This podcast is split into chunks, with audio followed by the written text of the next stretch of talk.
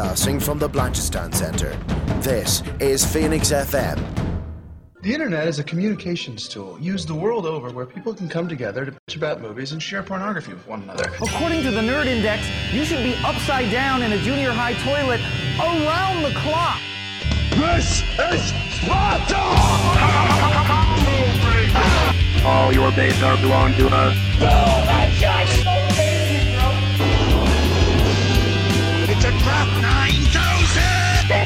Leave Benny alone! Leroy Dragon! The balls are inert.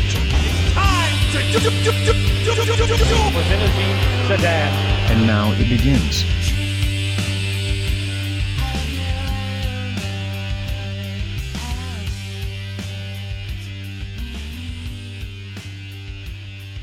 All right, everybody, this is Bryn here on 92.5 FM with Phoenix FM, and you are listening to Nerd to Know Media. And I am joined this week by the one and only Kian. Say Pleasure hi. to be here as always. Hello, hello. Sorry for talking over you there. It's fine. It's fine. Uh, it's not going to matter in the next few minutes anyway, so it's fine. Um, how, so, how have you been, dude? I have been very, very good. Uh, been doing a lot of articles for Geek Ireland about uh, my little baby daughter and her kind of us brainwashing her into being a nerd. And uh, been yeah, I've been watching a lot of TV as well. How about you? I, I've been kind of doing the same. Um, I'm kind of uh, running all over the shop at the moment because it's been it's the Christmas period. My girlfriend loves Christmas, so I've been subjected to uh, Christmas films. Some good, some good, some less good. um, and yeah, it's been it's been a bit of a wild ride, but I've also been watching a good bit of uh, uh, new TV, mainly stuff from BBC. Uh, Oh, excellent, excellent. Me too. I think we've been watching the same stuff. Before we get onto that, though, I'm dying to know what are the less good Christmas films you've seen? Uh, so we just went to the cinema to see Last Christmas. Oh, the Wham one. Yeah. Well, you failed Whamageddon then. Huh? Have you heard of that thing, Whamageddon? You have to avoid here in Last Christmas throughout all December. Yeah, that's like literally impossible for me. My girlfriend loves George Michael, And she loves so it's like you know, that's just ne- that's never gonna happen. well, then, go on, give us a quick review. Uh, would you recommend the film then? I, I okay, so it's a it's kind of like a chick flick kind of thing. It's about this girl who um she's kind of like a bit of a train wreck. Um uh she like she's like a bit of a train wreck. She kind of like sleeps around, she drinks too much, she's you know late for work, that kind of thing. And uh, she's trying to be an act- a professional actress in London. Hmm. And then she meets this guy. This guy seems amazing, and you know, it kind of looks like something's going to happen, looks like something's not going to happen, and this is the way the film goes. You, I mean, Yeah. it's just about every chick flick you've ever seen. it's, it's at Christmas, and like, look, it's. I mean, it's not the. It's not. It's not my cup of tea personally, but I will say this for it: the the acting in it is makes it a hell of a lot better than it could have been. Um, like I mean, it- this is it's one of those things where like when it does get to the points where it has like emotional beats, it hits them very very strongly. So like, it's one of those things of going, well, look, if you like, if you like these kind of cheesy Christmas films and you like chick flicks, go and see it. It's you know, it's completely harmless, like you know. But if, you know, Uh. if you're like me and you don't really care, well, you know, if you're going with someone you care about, it's fine. You know, there's some. I mean, there's there's like some small comedic characters in it who are really really funny and ha- like almost everything they almost every interaction they have is pretty solid. Okay, well, then you mentioned the performances. Who are the standout performers then? Um, I mean, the two leads. It's um Emilia Clarke from um Game of Thrones, and I cannot remember the name of the lead actor. Um, just give me one minute. I gotta do Google. um, but like, uh, but yeah, so you go first. Yeah. Emilia Clarke's really, really strong at it, and um, I'm just trying to see this guy's name. uh, Henry Golding. um, no, I don't think so. Um, why is this so hard? well, I'll tell you what, though. I got while you're looking that up, I got intrigued by the presence of Emma Thompson and uh, Michelle Yeoh from Star Trek Discovery because they're like top-notch talent. I wasn't expecting to see them playing supporting roles in a Christmas film. You know? yeah. Um. but yeah, Henry Golding. Is, Yeah, yeah. and like the like the two of them are great. Like they basically nail. Like there's a couple of like of really solid scenes that they just absolutely nail, which is great. Um, but yeah, like I mean the whole cast from uh, that's there all do their jobs perfectly well. So like it, you know, thumbs up. tomatoes for me. oh my goodness. Okay, would you put it on like a level with Joker? Since that was the last thing you reviewed on this show. No. no, no, no. But I mean, they're, one, they're, one, they're two different. They're very different films, and Mm. uh, they're one, they're very different films, and two, like, so the the Joker's a very thought evoking film. Mm. This isn't. Uh, it's not something. You know, they're they're kind of two different films that you'd watch at different times. Like, um, Last Christmas is the kind of film that you put on because you'd put on t- you'd watch when it's on TV when there's Mm. nothing else on, and you've got some time to kill. You know, whereas Joker is a film that you would make time for.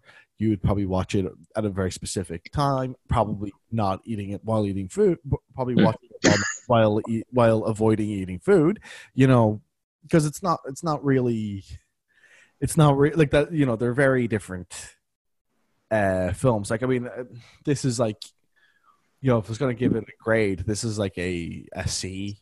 Whereas like Yeah. you know, Joker Joker's a tricky one to grade for me. Yeah, I, I must confess, I was only slightly joking because uh, I think of Christmas films. Uh, I'm a huge fan of the show Doctor Who, and they do a, a Christmas special every year. And the writer of that, who used to write it, Steven Moffat, said that with Christmas episodes, you have to write for an audience that isn't fully paying attention to it.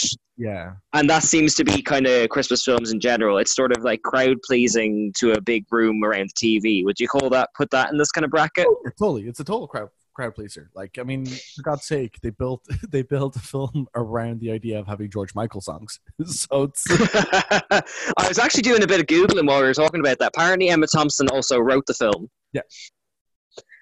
That's, I mean, it's it's a really solid film. Like, you know, um, again, when it comes to comparing it to Joker, and it's not, you know, night and day.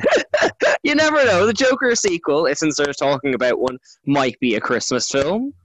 You never know. But Long Halloween included a Joker Christmas bit. Yeah, yeah, that would be a really. I mean, that that'd be more akin to the to Nightmare Before Christmas. I think. If- See, uh, again, I started joking. Now I'm starting to get interested in this idea. yeah, a Nightmare Before Christmas, but with a Joker. Yeah. Yeah, yeah, yeah. Why not? Wow, unsettling. I could see him singing. yeah, yeah. I, I could, yeah, see him singing like. I'm just getting Clockwork Orange vibes now. Uh, Yeah, well, he's got the dance moves down already. Like so. Uh, but yeah, like um, you know, like I think um, the like the the best uh, Christmas film I saw was uh, Netflix's uh, Klaus. I don't know if you Oh yeah. No, I haven't seen that yet. How is it? Oh, it's great. It's really, really great. Um, it's an animated animated film. Uh, has J.K. Simmons playing Santa Claus, which I think I'm in. I want to see it. Yeah, it's. It's so great. It's, uh, it's one of the best like family films I've seen since Paddington. Re- oh my god, that is high praise. It is like Paddington Two is one of my favorite films of all time. I'm, I'm not saying this is like up there with it, but it's like the best family film I've seen since it. So, yeah, I would I would recommend it. Watch it as soon as humanly possible. Well, I haven't actually heard much about this. Give me a quick pitch of the plot. Um, basically, you got this guy who's like this. Um, he's kind of like a um, a laissez-faire kind of person. He works as part of this postal service, and like he literally has everything handed to him. He doesn't care. He doesn't want really want to be a postman, but it's like it's part of the family business. And like his dad gets sick of him just behaving like this, so he Hmm. ships him off to this like to this uh, island And at first he's like, "Well, what's the big deal with this island?" It's like we're in the this frozen wasteland, and like he gets there and he's just like, "Well, what's the deal with this place?" And then it turns out that like basically everyone who lives there is insane, and they're all like in this like this generationally entrenched family feud that has split the entire town down the middle and um just through like a, a bit of happenstance himself uh he befriends this um uh, this uh, giant uh giant uh red man who's um who's a, a lumberjack. And through the course of the story they start delivering presents to kids. And he's doing this to he's doing this to get like the postal service set up because he has to he has to get like 10,000 letters delivered for him to, to go home and get all the stuff that he wanted again and it just turns into this whole thing and it's slowly but surely actually like turning the it's turning the town around and like less and less people are like buying into the uh, into this big feud and yeah, it's really good. Okay, I'm hyped for this. So, like, would you like put an age range on it, like, or is it for adults, or is it like family? It's a family film. It's family. So literally, you could be three years old watching it. You could be thirty years old watching it. You could be ninety years old watching it, and you'll enjoy yourself. it's for everyone. Like, it's great. Nice. Okay, because like that's always the thing. I feel like they try and make a new Christmas classic every year, and Yeah. very rarely I feel like they actually stick. Well, yeah, but I think I think I mean, there's only to me now. There's only like three Santa Claus films that are worth watching at all. Hmm. in My opinion. The first one is the the one that came out in the '80s that had John Lithgow as the. Oh, I forgot about that one. Yeah, yeah, yeah. That one, like that one, I love John Lithgow. He's one of my favorite actors of all time. Oh, yeah, yeah. yeah. He is so he hams it up so much For free. Yes. I love, I love that film so much. It's so great. One. I am a big fan of Arthur Christmas. Um, Really? I I tried watching it last Christmas. I didn't quite get into it.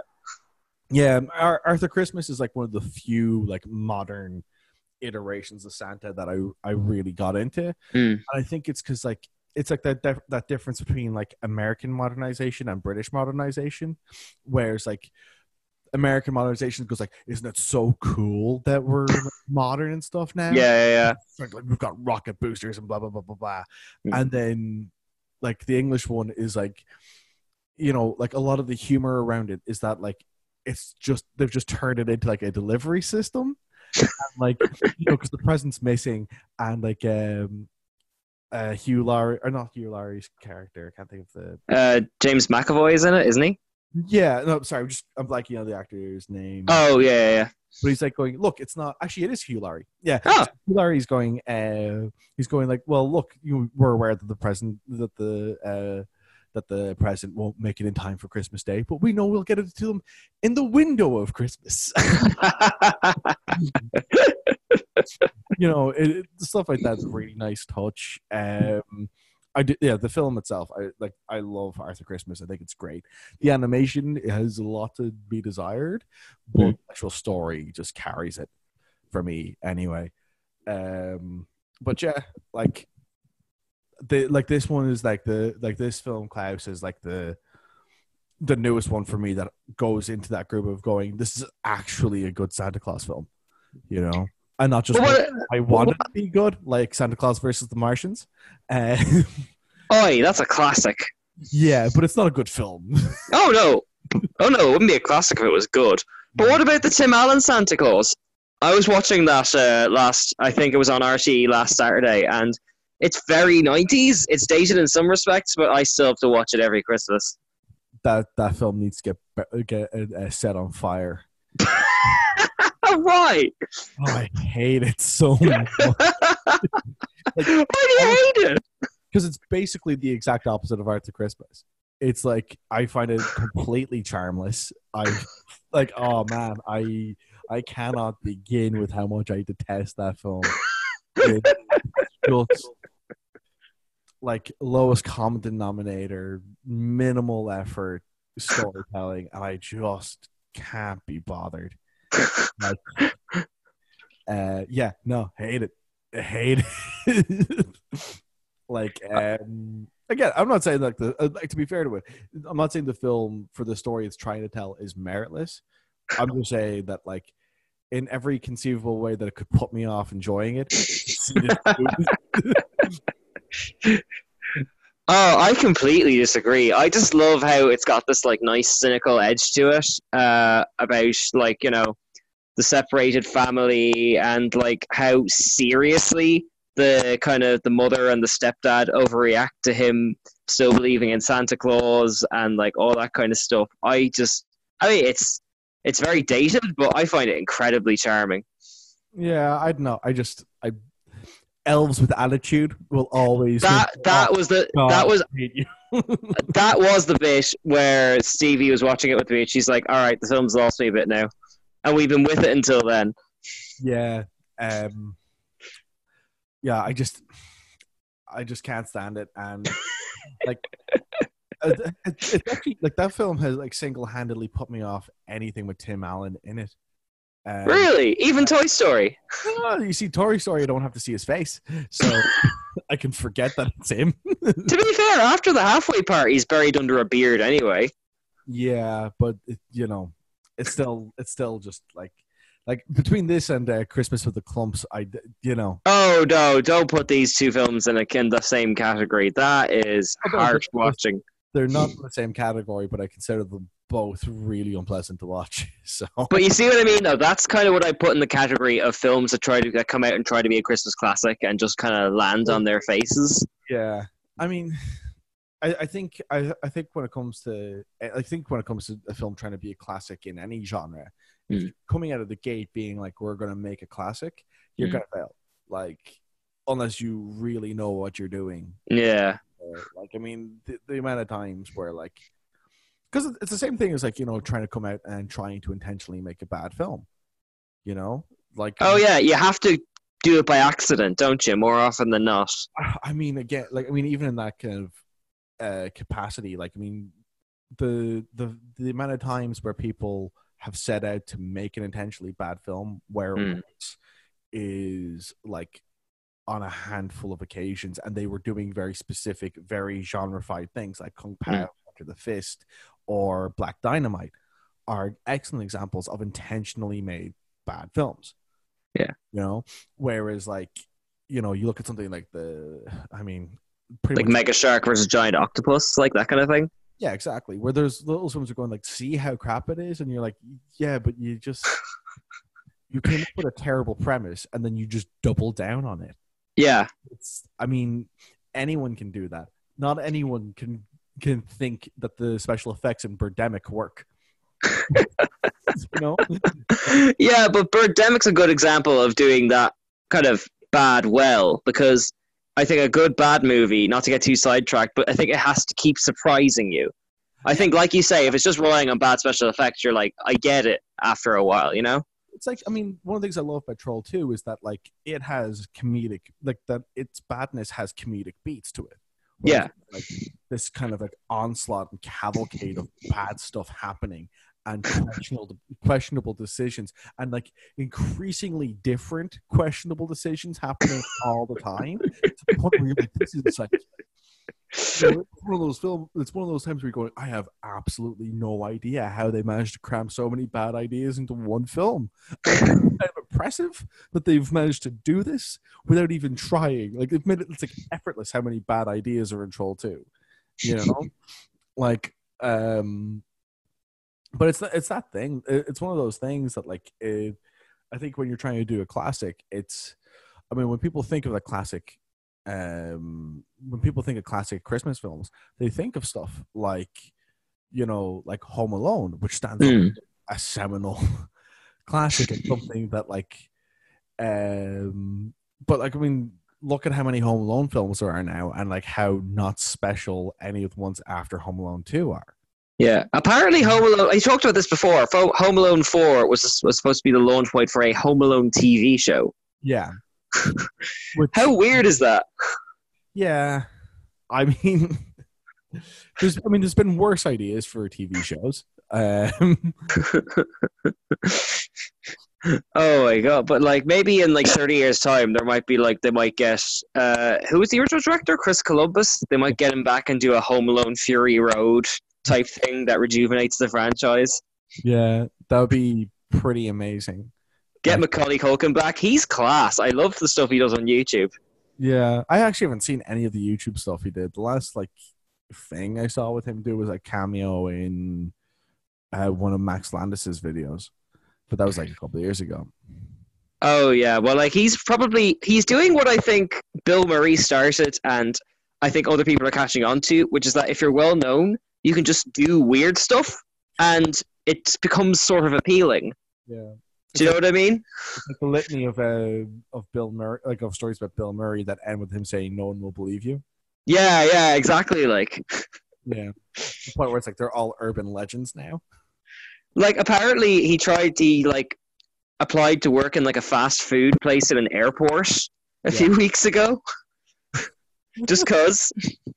Well, that's Bill Murray for you, man. Yeah, yeah, yeah. Absolutely. He's too busy to do Ghostbusters 4, but you know, working in like a Kung Pao chicken place, why Yeah. not? Yeah, well, look, I mean, it's like it's like that uh, that uh, that bit in The Simpsons where James Woods works at the Quickie Mart. Yeah, it's exactly like that. Studying to be like an Eskimo firefighter or something like that.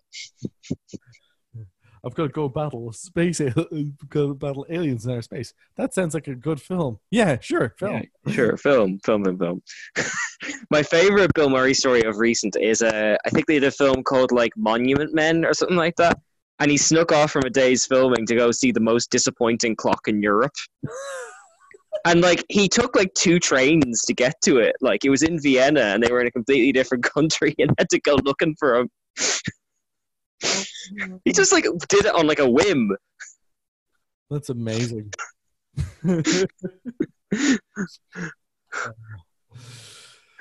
so yeah, Oh, um, So that was a tangent. that was a tangent. Uh, you know what? I've got a Dara isn't here this week. I'm always blaming him for the tangents. It's horrifying to discover we're perfectly capable of doing it on our own, unsupervised without him. Like well, as I said to you off the air, like uh, my conversation style is jumping from helicopter to helicopter. So. Yeah, yeah, yeah, exactly. So actually, you flagged this about 20 minutes ago. Let's hop on to the BBC shows. Uh, you said you've seen War of the Worlds before we started recording, yeah? yeah, I saw the first episode of it, and it was it was really really good. I just need to find time to finish watching it. Um, Oh, I've seen episode two and three. It's which is it's a three episode thing. It is class. Yeah, yeah. Well, like I, I read the um, I read the original H.G. Wells book a couple of years ago, so it's it was nice to kind of see to um actually see it a bit more accurate than the the Tom Cruise film was. Yes, that, that was going to be my question. Have you seen any other War of the Worlds adaptations? Like, Um, so like I've heard like a couple of different um uh, adaptations that were done of Orson Welles' radio play, Hmm. and I had um, I actually auditioned for one as well. And really? Yeah, yeah. This back when I was in college. Yeah. Um, and I tried doing the. it was told to do like a monologue for the audition piece, so like Yeah. I decided to do um, uh, the audition piece. I decided to do was uh, the entire diatribe Orson, Orson Welles did from uh, the Peas ad because I thought it'd be funny.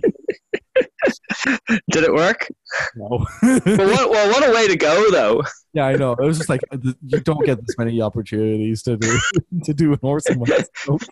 Next, if that company contacts you again, you should do like, uh, what's his role in the Transformers movie? Yeah. See if it I'll works. do uh, Unicron. Yeah, yeah, yeah. Monologues though as Unicron, so it's not as um, it's not as fun. Like it's just pure because Maurice LaMarche uses used that as his uh, vocal warm up for for um, AEW to do Orson Welles. it's like I have to do it. I have to do it. The director was like it was again. It was a college play, and it was one. It was one of those um, one of those things where the director was like so like was very like opening going, "Oh yes, I'm doing Orson Welles because that's Yeah. what, that's what you're supposed to do," and he was not happy. well, for what it's worth, uh, I've often like I've I've done shows and cast shows. Like if someone came in and did that as their audition, I'd give them a call back. I think that shows confidence. Yeah, absolutely. Um, but yeah, it was very funny. But um, So, having nearly started War of the Worlds, what did you think of the BBC's adaptation of it? that's really good. I mean, the production Yeah. value is th- like with a lot of BBC stuff right now, through the roof. It's Mm. really, really good. Um, yeah, I mean, it's nice to see a faithful adaptation of the book. Mhm. Again, as I said, like I'm, yeah, I really enjoyed it. I do need to finish the uh, the, ne- the next two episodes of it, though. Yeah. Yeah, I won't spoil anything for you, but I agree. It's uh, it's funnily enough. Um, I only stumbled across it because I've been watching the Dark Materials series, and uh, I loved it. Like me and Stevie watched it, and we like waited all week to see the next two episodes. Like it's got. Firstly, I think it's the only. I could be wrong, but I think it's the only screen adaptation that's actually set in the Victorian age. All of them have updated to the time that Yeah. the film was being made in, like the 50s, like the post 9 11, like that kind of thing. So it was really nice to see that attention to detail and that, like, kind of British Empire aspect to it, if you know what I mean. Yeah, well, because I mean, the, the I mean, the huge part of like the the allure of the book is that it is this fear that the empire is going to crumble, you know, and to actually have that being presented on screen is a really, really nice touch. Hmm. I think it.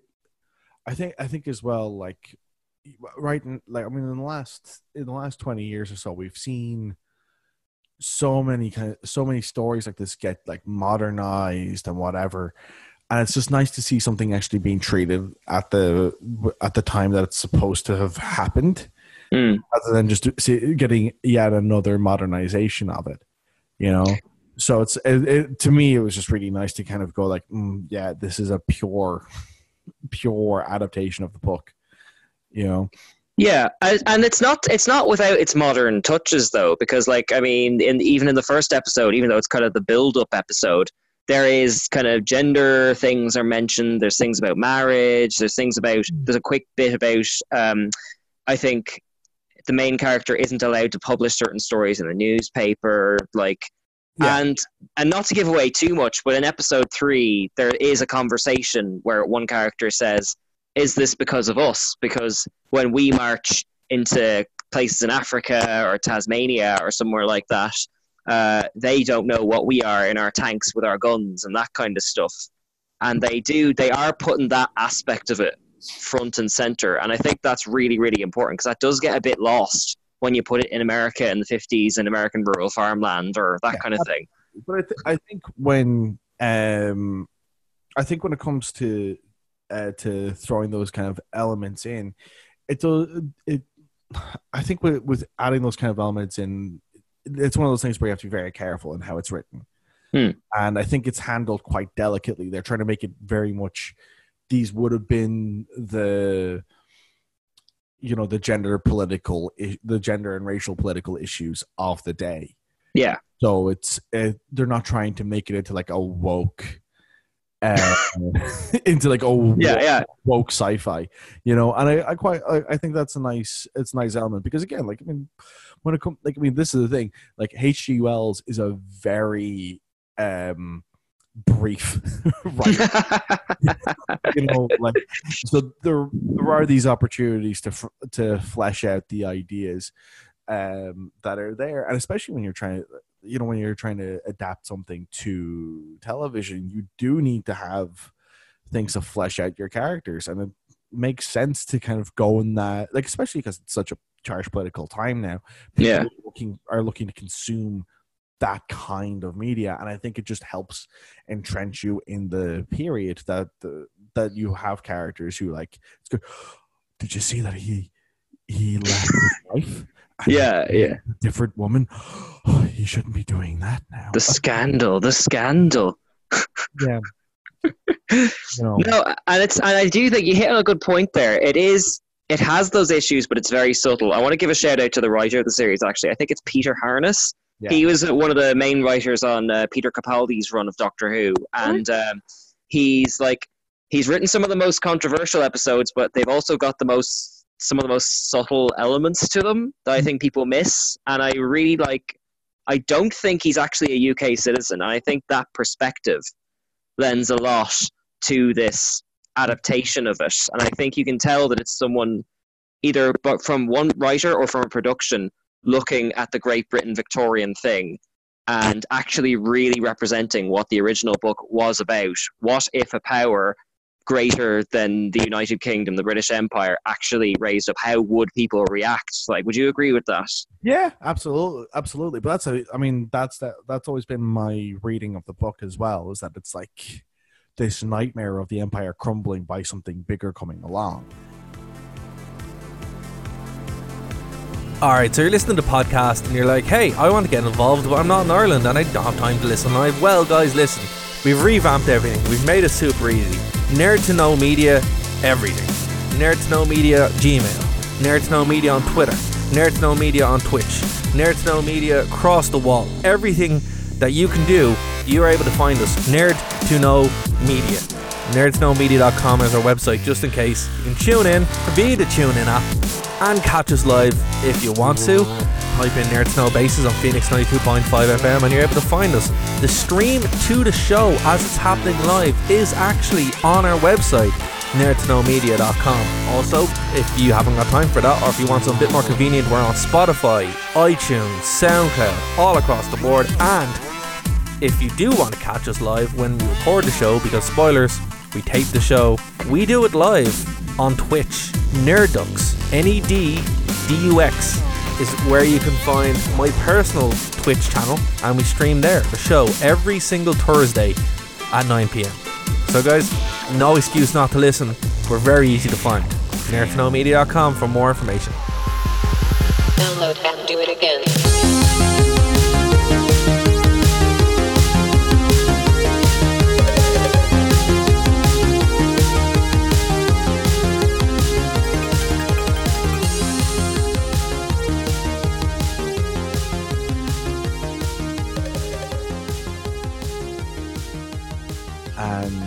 Yeah I, I think that like that, that i think that um well i don't think there's a correct way to read two Hmm. stories but i Yeah. think that is kind of like the correct like um overtone to have with it that it's like it's this idea that something bigger than the most powerful country on earth Yeah, well, sorry, you go first. Sorry.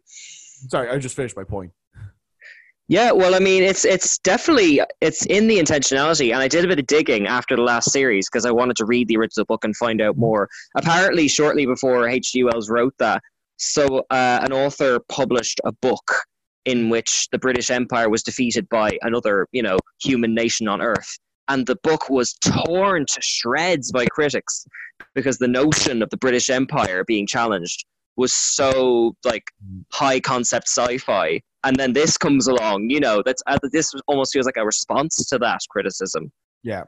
Well, that, that I mean, again, uh, I mean, you have to kind of transport yourself back to the period it's in. You know, you're you're looking at um you're looking at a period where France and Germany are in like what seems like a forever war Hmm. and are just beating the tar out of each other. But neither of them really have an armada or have anything that rivals the that rivals the UK the Spanish are heavily beaten up at this point. The Russians, um, the Russians don't re- uh, like uh, the Russians are growing a force, but it's not really, um, but it's not really something that can contend with uh, with the UK because it's kind of more of a distance thing at that. Yeah. point. They're trying to be more of an Asian power than Yeah. an European power, and so like you know, was, this is one of the things that was happening at that period. And so for for people in the UK, the idea of losing a war would have been inconceivable. And this, again, this is a pre World War One. Uh, you beat me to it yeah this is very much like i think the kind of the conversation in the world changed after world war one like suddenly it wasn't tent poles and tadpoles like you No. know but I mean, like, like World War One was like the, the the amount of ways in which World War One changed the idea and the concept of what war was Hmm. was massive because the reality was you had like these, you had a bunch of highly highly prosperous wealthy nations with technological war machines Hmm. and they were using them against less technologically advanced forces Yeah. and then when world war one came around they were all not like evenly matched but like comparably matched Hmm. no it's like instead of it being a hev- heavyweight taking on a featherweight it's a heavyweight taking on another heavyweight you know so when they're hitting they're hitting with full force and it's like every side is doing significant damage to the other Hmm. you know and the everyone was going in with really powerful weapons and terrible tactics both offensively and defensively and it just you know when you have that that's what ha- that's what causes a situation where you know you get a horrific war like world war one Well, I mean, that's kind of the World War One approach. Was do you ever see Futurama, the Zap Brannigan approach to war? yeah wave Just send wave yeah. after wave of men to overload the killbots uh, Hey. systems. because they had a they had a preset kill limit you know yeah, and that, that speaks to that mentality, like you know, the sort of, and that's not just Britain. Now it would have been like a lot of kind of places in the world, like, but it speaks to it. Definitely watching that show yeah makes you sort of feel that sort of like they do the tripods so well. Like, I mean, it's it's in this day and age, it wouldn't take a lot to make you think, oh, they're superior to early 20th century guns, whatever. But still, there is that. Even the build up in episode one to the tripod scope is done so well, like the sphere and like you see the reflection in it. There's just so many mysterious elements to it. You know, even if you know the story, you feel like you don't know where it's going. Yeah, absolutely. But it's kind of, I mean, I think I think they paced it really, really well. They're kind of going because like the way I kind of likened it is to the way that I like, I like kind of like not even a, kind of like a horrific theme in in Hmm. storytelling where you know you don't really get a good look at it, and you're Yeah. going, oh, you know, there's that sense of dread of going, am I actually gonna see it now? Hmm. And you know, it's like you know, when it's done in almost every good horror film worth its salt, everything from Jaws to Alien to, you know, you name it, and they have these kind of beats in it, and they kind of they're taking that approach, and it's so good.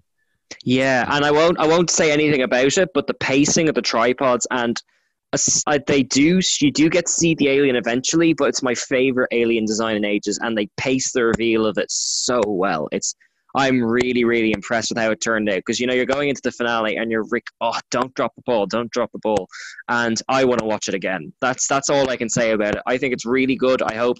I mean, I know BBC iPlayer isn't available in Ireland, but I really hope people do get a chance to see this on Netflix or something like that eventually. Yeah, definitely. I mean, I enjoyed the hell out of the first episode, but um, unfortunately, more of my time has been taken up by uh, historic materials. Excellent. We're going to segue into that then. What do you think? Um, I have I I tried reading Northern Lights when I was a teenager, and I just don't like the way that Philip Pullman writes. Same. I feel I feel so bad for saying it because loads of my friends it's their favorite book, but I just couldn't get into the way it was presented. Yeah, like I mean, I, look, I mean, I knew at the time the premise was awesome. Mm. You know, I but it's it's just one of those things. Like it's one of the, it's one of the the foibles of literature, isn't it? Like Mm. you can appreciate that there's gonna this is a, that there's a good story in it, but if you don't like the prose, you're screwed. Yeah, yeah, yeah. Like um, like my dad, like my dad will read any book you put in front of him. Hmm. At one point, I put uh, Frank Herbert's Dune in front of him, and he Hmm. said to me within a page, "It's like there's no way in hell I'm reading this." you know because he was just like this, he said like this is he said like the way he described it was like this is basically sci-fi's version of the Silmarillion he said like and I hate that's a that's a very apt comparison for one page. yeah and I was going because I like again my dad my dad loves Lord of the Rings it's his favorite book so Yeah. I was going like yeah it's like the Silmarillion I was like fair enough like but yeah, I mean, that's kind of like how I. f- uh, That's not how I felt about Phil Pullman. I just don't like the. Um, I just don't like his prose. Is kind of like the only way I can describe it. But I mean the, the uh, so I can't speak to the quality of the adaptation Hmm. uh, that's presented, but the actual story that is presented, I really enjoy. Uh, Yeah. every week it's solid. It kind of plays out like it's an individual chapter. So I'm thumbs up from me. um, what's your feeling on it? Uh it's I will be honest, it took me a few weeks to get into it. I now I said as I said, I've only read the first few chapters of the book as well. Um I they're putting the world building first, which same as the book. I initially I found that to be a bit of an obstacle. I felt like information was being thrown at you like the main character's parentage and all that kind of stuff and that would that I feel like that would be more shocking if I if I was into the series already, if you know what I mean but like I, I felt like I was being slightly left out. But at the same time, having seen the Golden Compass film where they did the opposite and streamlined it and simplified it, I can see why they're making the decisions they're doing. I'm into it now. It Yeah. took me until the episode with the polar bear played by Peter Serafinowicz, but I'm Yeah. very much into it now and curious to see where it's going. Yeah, that's the other thing I can't get over with this with this show is the the quality of the cast is insane. Yes. Like, I mean, it it's the first time since uh, Deadwood where I'm watching a show going, oh, it's that character actor from that thing. Oh, it's that Yeah. character from that thing, and just constantly saying that for an hour straight. Like, Yeah. it's awesome. It's so great, and like, I mean. I mean, again, it's just it's such a inti- such an intimidating cast of like, you know, if you, you know, I mean, like you've got guys from Game of Thrones in there, you've got your man from Hamilton in there, Peter Serafinowicz doing what he does best in voice acting, like, you know, it just keeps. Yeah, it's good. And actually, shout out to is it Dafne Keen plays the main character with the Golden Compass. Like she is holding her weight with like this team of thirty well-established adults, and she's doing great. Like, But I mean, I mean, I I think even in Logan, you really got the sense that like this is. I was wondering, is that the girl from Logan? Yep. Okay, because I was saying that she looks like the girl from Logan, but I genuinely thought she that the woman in Logan was, you know, of a sort of Mexican descent. Was she putting on an accent in it? Or She, well, yeah, she had an accent in it, and they also had like makeup on it was excellent. Okay, God, I'm doubly impressed now. Yeah, I think she's doing great. And um, yeah, you're right. I'm liking how they've structured every episode kind of around a location. Yep.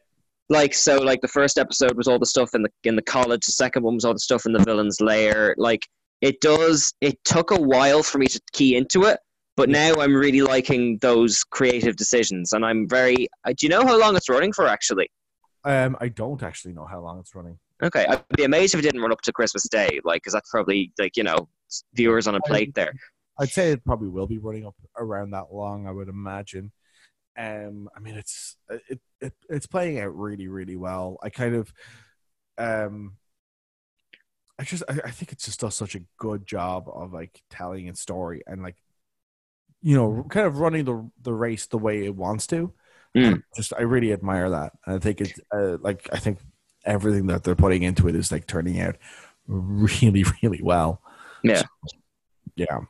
Yeah, and actually, I'll give it this as well as War of the Worlds. Actually, now I mention it, it puts a lot of faith in the viewer to just hang around and wait for things to come together. I found that since streaming became a thing, a Yeah. lot of TV shows have become insecure that you're going to turn away, and I quite like the fact that it's treating you with respect and letting you kind of pull it together and figure it out. You know, I haven't seen that in a TV show in a long, long time. Not since maybe, like you said, the early Game of Thrones. Like, I- I think I think it's interesting because like there's there's two kinds of shows that exist now.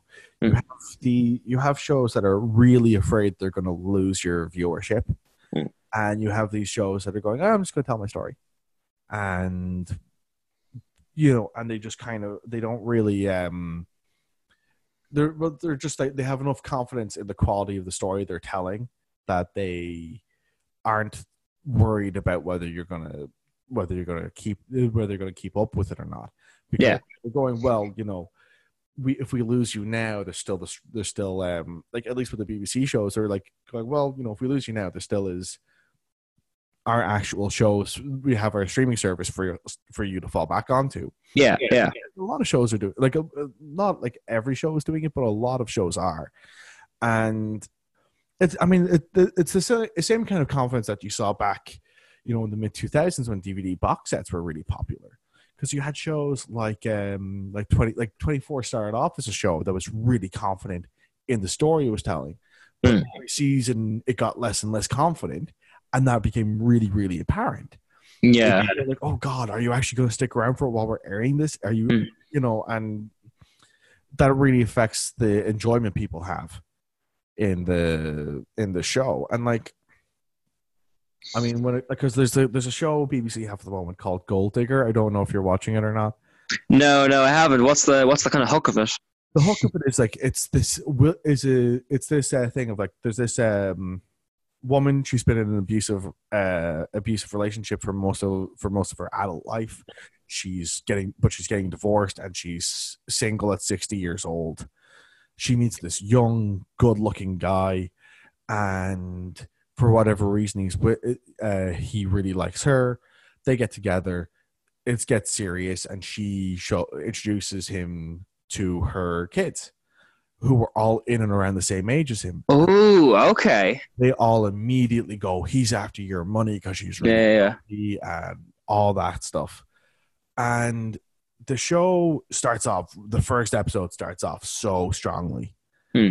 and the as the sh- as the series has progressed to this point it has become less and less confident in- in itself of the story it's telling Hmm. it's just a case of it's too many episodes in one season but it just really i mean when you're saying too many episodes in one season and you're only like five or six episodes deep it's really bad Yeah, yeah. And compare that to like, because I was watching all of the Marvel Netflix things. Compare that to some of the Netflix series where Yep. they just have to hit a 13 episode quota, yeah and you can feel them spinning the wheels a bit in the opposite way. Yep. The same thing. It's the same kind of problem. Like, I mean, it's one of those weird things that happens with shows. Like, um, it was even a thing that I don't know if you ever saw the 4400. Yes, I did. Yeah, yeah, yeah. The first uh, season, you remember this? The first season was like six episodes, six episodes, Hmm. and then every season after it was like 12. And every season after the first one is uh, so laborious because you're like, this could have been cut down to six episodes. Yeah. And it's that thing of like, you know, especially with streaming services, I don't understand why we live in a time where we need to have things be a set length. Hmm. You know, like if a story wants to be 12 episodes long, let it be 12 episodes long. Obviously, like there's budgets and all that kind of stuff. But in terms of like just the raw story itself, like, you know, like the the amount of money it costs to write a script is negligible now because of Google Sheets. you know, so like if something's if you know if you have like if it's a page a minute and you're and you know you're you're working for BBC, that means you're doing sixty pages. If after page three hundred the story's over, you go fine. This is uh you go fine. This is five episodes long. You know, and I think there has to be that kind of a a confidence to it because what we're seeing a lot of is shows just are padded shows and even films that are just padded for no discernible reason. Yeah, well, I'm glad you brought up films because the only like because I heard about the Last Jedi in that like the Star Wars Eight and Star Wars Nine coming out soon is that part of the reason it ended up being two and a half hours long allegedly is that that two and a half hours is time that they can't play another film in the cinema against it. You know, do you think it's the same thing with like streaming services and things? Like if you've committed to 13 episodes of the new Stranger Things as opposed to six, then you're not going to spend time watching six episodes of someone else's content. Yeah, well, if if that's what Netflix is concerned about, you know what they could do? They could hmm? make a whole other show. For That's fair enough.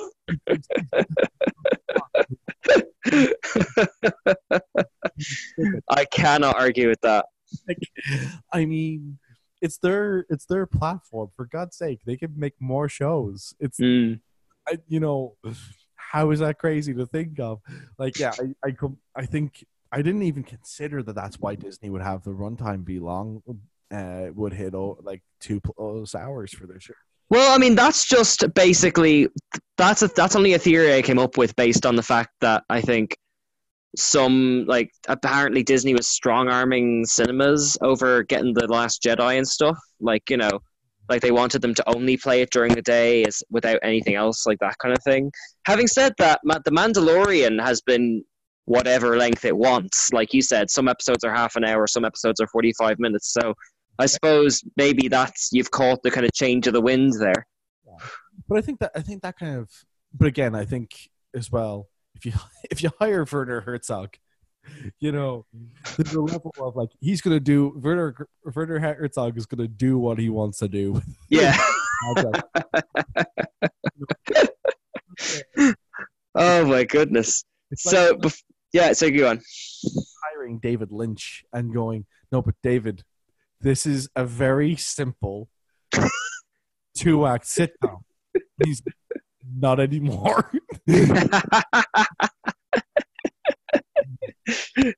Actually, I'm glad you brought up David Lynch because uh, watching the Golden Compass, or sorry, Dark Materials TV series comparing to the film is a lot like kind of watching. Do you ever see the original film of Dune? Like, oh yeah, yeah.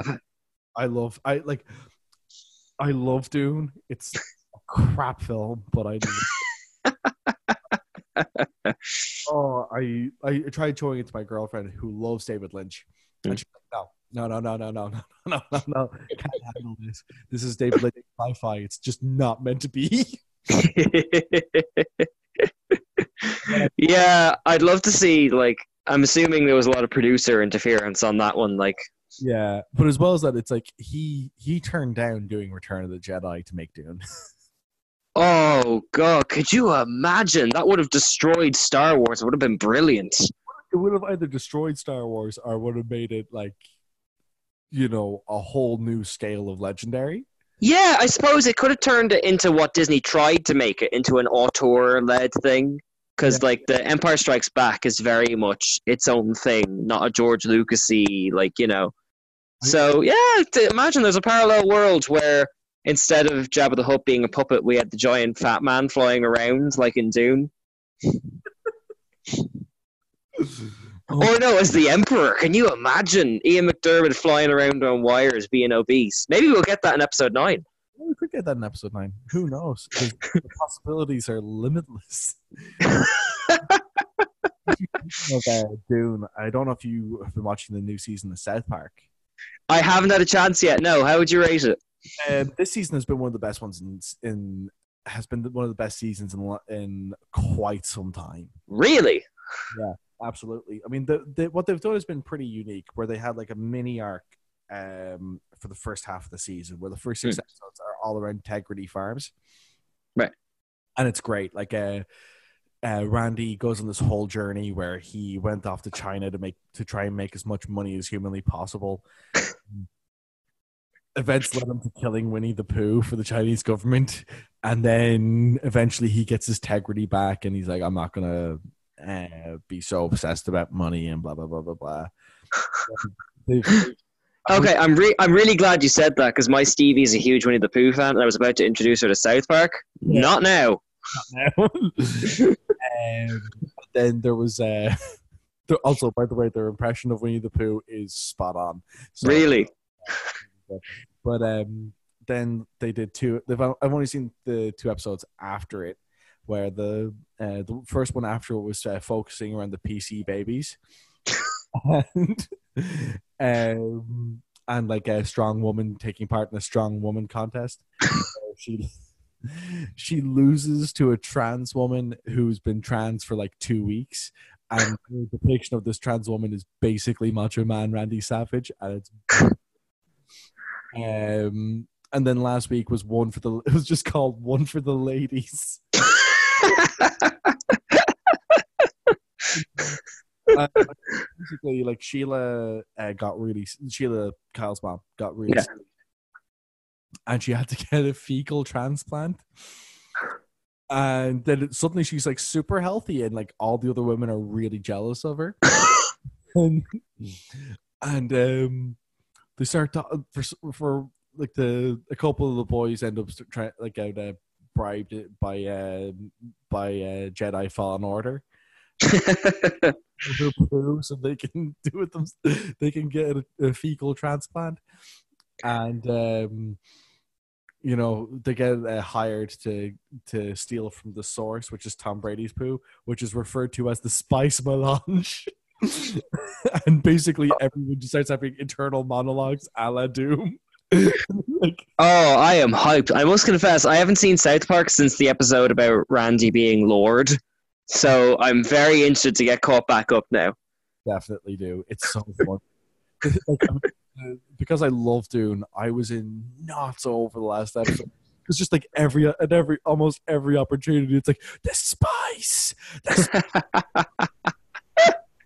Well, actually, that's something I always loved about South Park. When they do a genre episode, like something on a specific movie, they really commit to it. Like, do you oh. ever see the heavy metal episode about the cats and the kids getting high and all that kind of stuff? They're cheesing.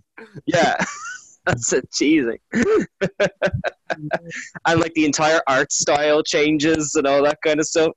So, uh, oh my god, yeah, or like when they did Tron uh, for Facebook, Yeah, and the Farmville stuff. Oh God. amazing. That's when they did a machinima for a whole episode on uh, World of Warcraft. Oh, that's the best one. Yeah, that's kind of the gateway one, isn't it? Because they're tr- they're trying to become heroes by like uh, killing as many boars as possible and like putting as literally as many hours into the day as possible. Yeah, it's so good.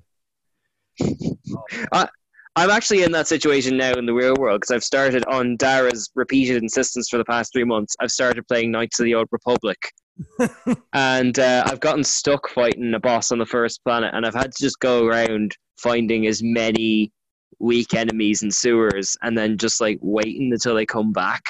I get two hours of video game time a week, and this is how I'm spending it. Yeah, and he'll say that that's the that's the right way to do it.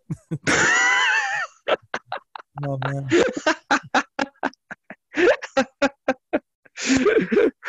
oh my god! Uh, here, before we, because I are we hitting near the hour threshold now, or near enough to the hour threshold. then I think it's been a lot of trailers this week. Do you want to lead the charge on that before we like we run out of time? Oh, the there's been two big, big, big, big, big, big trailers this week. Um, so there's been No Time to Die, the new James Bond film, and Oh, I haven't seen this trailer yet. Go on, tell me more. so it, it looks real good. Um, like I mean, basically, kind of opens up the same way as any other James Bond uh, film does, where like, you know, he's in an Aston, he's driving around somewhere sunny, like, you know. Uh, Daniel Craig doing his usual improbable stunts as as we all love to see, and you know there just seems like there's a huge chunk of like betrayal and whatnot that happens like right at the beginning of the film, which is a bit more unusual for James Bond. Yeah, yeah. I mean the the whole setup for it looks really really unique. They're uh, uh, like it looks at the if I'm hoping this is going to be the cap off for uh Craig's run because it looks really it looks really really good but i'm also kind of go i'm also ready for his run to end as bond I think, to be honest, I think I mean he's been kind of foot out the door for it since Skyfall, hasn't he? Like, yeah well, I mean, the fact that they're introducing a new 00 agent and they made a big splash about it, uh, it suspect, suggests they may be going in that way. But yeah, I've really liked. I haven't seen Quantum of Solace, but other than that, I've really enjoyed uh, his run as Bond, and I just hope that it goes out like on a bang, either the size of Skyfall or kind of comparable to it, because I think pretty much all of his Bond films have been great to decent. Would you think so? i i have a love hate relationship with his his run Yeah.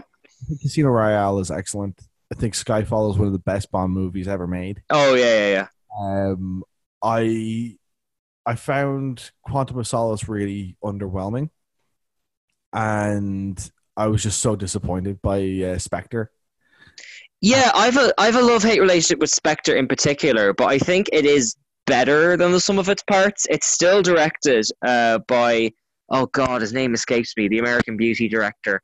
but uh, it's still like well done and very moody. It's just at its worst when it leans on those seventies Bond cliches, you know. I I um I it's one of those things where like I really wrestle with it. Um, Yeah. but it's I think it's mainly just because I I think for me like Daniel Craig is still, you know, basically like he's made he's made the the top 5 a bit easier a, a bit easier than when it was before he joined. Yeah, yeah, yeah. You're basically going now, well, okay, it's Sean Connery at the top because he's untouchable. Yeah. And it's Daniel Craig for number two for me. Mm. And then, you know, I mean, I really, you know, like, it, it's one of those things where I go, like, I really hate Roger Moore. Bond films, even though I, hate him. I hate Yeah, yeah, yeah. Bond, but I love the the films that he's in Yeah. um, which is really, really, really annoying. Um, whereas, like, I love Timothy Dalton, but Timothy Dalton, I was about to say I love Timothy Dalton too. but his films are the, the Bond films he has are pretty crap. So it's like, it's like, Uh, I, I'd, I'd give it a pass to Living Daylights. I think it's it's. I mean, the word has lost all its meaning since the Last Jedi, but I do think it actually subverts some Bond stuff pretty well, while still being a solid Bond film. It has some of the gentle Skyfall qualities to it. Yeah. and like then there's um, and then there's uh Brosnan who, uh, well, He's nineties. He's he's not Lazenby is all I'll say. Yeah, yeah. I, I wrestle with my feelings on the Pierce Brosnan ones because more than the other Bond films, they feel so 1990s. You know? I like I I do love um Goldeneye, but Mm. I mean Tomorrow Never Dies and um Yeah. Tomorrow Never Dies, Michelle Yeoh again. Everything comes full circle. and like uh, Tomorrow Never Dies and um Die Another Day and there was another one there was another one he did. There were, Uh, the world's not enough. those ones I just could not care less about. I think well, at least with the world is not enough. You've got a stellar cast. Uh, your man, the Scottish actor from War of the Worlds, is in that, isn't he? yeah, Again, the name escapes me tonight. The chap from Trainspotting. Robert Carlyle. That's him. Yeah, yeah, yeah. He's also in uh, Stargate Universe. No way. Yeah, Yeah, he was. That uh, Okay. show that got taken off the air because sci-fi uh, sci-fi had the rights to wrestling. Um, Everything is wrestling. true story. Um, but yeah, like I mean, uh, yeah, I'm excited for again. It's another Daniel Craig's uh, Daniel Craig 007 film, so I am excited for it. I mean, judging by the trend, I didn't. I liked the first film, didn't like the second film. Hmm. Film didn't like the fourth film. This is the fifth film, so I should like it. Fingers crossed. I mean, it does have that kind of Star Trek movie feel to it, where it's like the odd number ones are the good ones, and then the even ones they get the same director back. And so hopefully, I've heard it's a bit of a troubled production on this one, so hopefully they don't fall into that. You know? It's kind of like the opposite to the Star Trek. film. Yeah, yeah, yeah. Exactly. It's like the even ones in Star Trek were good, and then Yeah, the yeah, exactly. are not so good. And Yeah. the other big trailer was Black Widow. Yes, I have seen this one. What are your initial thoughts? I am more excited for it than I thought it would be. Yeah. Basically, um, how I felt about it. Um, it's always really nice to see. Like, I mean, it's such a stupid thing to uh, to get me to po- to get me excited about it, but Hmm. have uh, David Harbour in it Yes. as KG Beast, and I'm like, yeah, okay, I'm sold. This is. Um, I'm, I'm really looking forward to it. I mean, I think I mean I'm I'm still a bit lost on wha- where when this film is set for the character. Um, for Black Widow, I'm guessing it's still a prequel, but it's one of those things where like I really don't know what is actually when this is actually set. I imagine that's deliberate, though, like because, I mean, I imagine it's like my guess is it's either set in the, the five year window between Endgame and itself, um, or it's in the past in order to set up a new Black Widow character in the Marvel universe, or something like that. Because they definitely seem to be going in that ascendant Young Avengers type thing with Spider Man, you know, and Yeah. the new Thor and all that kind of stuff. Yeah, I could see that. But yeah, I like. I mean, it looks really exciting. It looks like a lot of fun.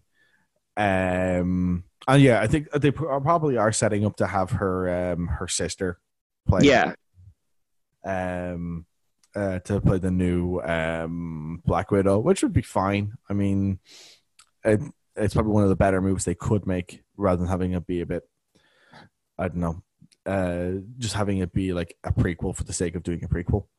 Yeah. Especially since I know there was a Spider-Man Homecoming or not Far From Home, but like this feels like the first big Marvel thing after like you know Endgame stole all the records. So you'd hope it'd be like a good foot forward, you know. And it's certainly an unusual one to go. It's not like Guardians Three or something like that. Yeah, well, I, I think as well for this um for this phase, they they seem to be really just kind of going right. So we're gonna just do a bunch of different stuff now, Hmm. just kind of because I think they're they're kind of going well. What we what we set up to set out to do with the first three phases is something that people are going to be tired of. Yeah, Now it's just about kind of playing some smaller scale, more intimate stories. And hopefully that's what they go for. I kind of at this at this point now, I really don't want to see large scale superhero films. I feel like Mm. three phases kind of gave kind of gave me my foot fill of that. yeah. Mm. And it's you're right, like because like Endgame was so big by design that like if you go to it, like funnily enough, during Spider-Man: Far From Home, I kind of I loved the little character bits and find found myself getting exhausted by fighting a giant water monster by the uh, bigger than a city. Like so, I think you're right. I think Black Widow's a good small one, and like especially since there's so much Disney Plus, like Falcon, Loki, all that kind of stuff. There isn't pressure to start seeding Galactus or something like that. You know, it'd be nice to just do a few films like in Phase One. Yeah, but it's i think um i think as well like i mean i really look at far from home as being like an epilogue to the whole Yeah, uh, uh to the whole like first three phases where you're just kind of going okay this is like a this is us kind of just getting the last couple of things tied up before Mm. and um yeah like i mean i think them starting off with this is probably like the best move because it's kind of like you know it's kind of like the way that iron man was the best way to start the whole thing Mm. because it's you know it's kind of going well like who really knows or cares about iron man was a gen- was a feeling people had in 2008 which is crazy yeah, but people people genuinely did. People were like, "I don't care about Iron Man, so I'm not going to see an Iron Man film. I'm going to mm-hmm. wait for Incredible Hulk." They said, you know, mm-hmm. which like I mean, now you go like, how the hell did people feel that way? But people did. But I mean, it's worth pointing out that Iron Man came out in the shadow of not just the Dark Knight, but Hellboy too. It was the underdog back in its day. Like, I mean, it came out like I mean that came out in April 2008, Mm. and like it was. I mean, it was just one of those things where people were, like, people were so excited for Dark Knight. Hellboy had its fan base. And, I mean, that's why they had bigger summer releases. But I mean, people came like people were coming out of Iron Man, and especially because like almost you look at all the the Marvel films that had come out earlier in that decade. You know, Spider Man three were, was only like three years previous, and yeah, bad taste in people's mouths. You had um like X Men. I think X Men Origins came out before it. X Men Origins Wolverine was well out by that point. Yeah. Like, and then you you also had like uh, X Men Three. Like, you had two bad X Men movies. Mm. Uh, so people were like, and then there was the Fantastic Four films, which were also really poor. And it's like, screw Marvel. you know, like this was the people like outside, uh, like people hadn't seen a good Marvel movie since Blade. You know, Oh yeah, God, and he's coming back soon too. Yeah, but people were saying, "Screw this, we're not interested." And, Yeah. And, like people were go- coming out of Iron Man going, "Wow, it was really good." And you know what? It's probably the best comic book movie I've ever seen. Yeah, and actually, funnily enough, I did a series for Geek Ireland looking back at the earliest Marvels right before uh, Infinity War came out. And watching Iron Man again without those nostalgia goggles on, you can feel it kind of sending up the Marvel tropes. Like he's that big speech about like how if I was a superhero, I'd have this girlfriend at home who was worried and but would secretly be proud of me and like all that kind of stuff, hinting at the double identity. You can feel it as a response to that kind of film in its time. Yeah, absolutely and like it um i mean that that was the thing though like it was just it caught people by surprise it was a, a sleeper hit like Hmm. and as well as that people like i mean you also had people going oh robert downey jr well what's he done he's a wash Yeah, yeah, exactly. Like you know and then the film came out and people were like oh my god. Like you know people i mean people were just really shocked by how good it was. And i mean like now if like you look back on it now and you go yeah it's a good film but i mean people were insane thinking it's one of the best comic book movies ever made. Yeah.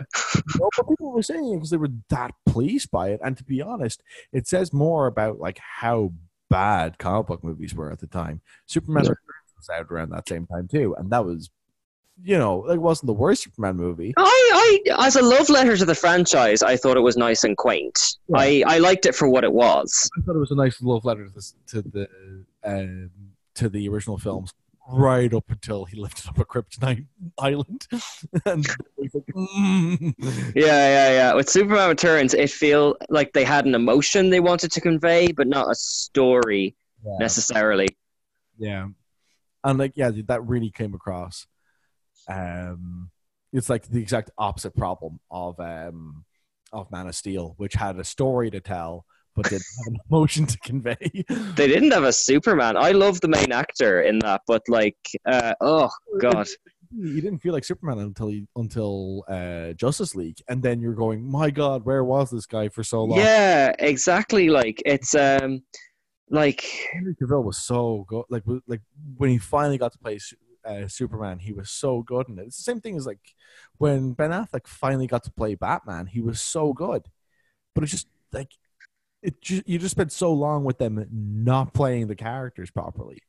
Yeah, it's like I mean, there is something to be said for challenging stereotypes about the characters, but they went so far Yeah. that they're like unrecognizable. You know? But I mean, like people. I mean, like uh, the detractors anyway to the representation of Batman was that it was, um, you know, it was like Frank Miller's Batman from Bat- from All Star Batman and Robin, where it's like, oh, this is a homeless person who has stolen his identity and is. and you know that that was that was like people's reaction to him in in, uh, in Dawn of Justice, and it's the same thing with like Superman, where they're going like, this is this is not Clark Kent, this is not Superman. Hmm. What are you doing? Like, you know, it's And uh, it's yeah, and it's so funny like to jump from one helicopter to another. It feels like they wouldn't have had that problem if they just kept Joseph Gordon-Levitt as Batman. Like you could have Batman v Superman be the sequel to the Dark Knight series and have him wrestling with how to be his new Batman and maybe he goes too violent and then Superman turns up. There's a lot you could do with that and then keep the goodwill of that series and they just didn't for some reason. Yeah, but this, this is like a uh this is one of the, like but there's like so many different things they could and could have done or should have done because there's just so many different ways that they made mistakes. Hmm. You know, like I mean, for like for God's sake, they had like the you've got to you've got to you've got to you've got two films with like one of the most like with one of the most like blatant for hope and Yeah. a washed out gray film.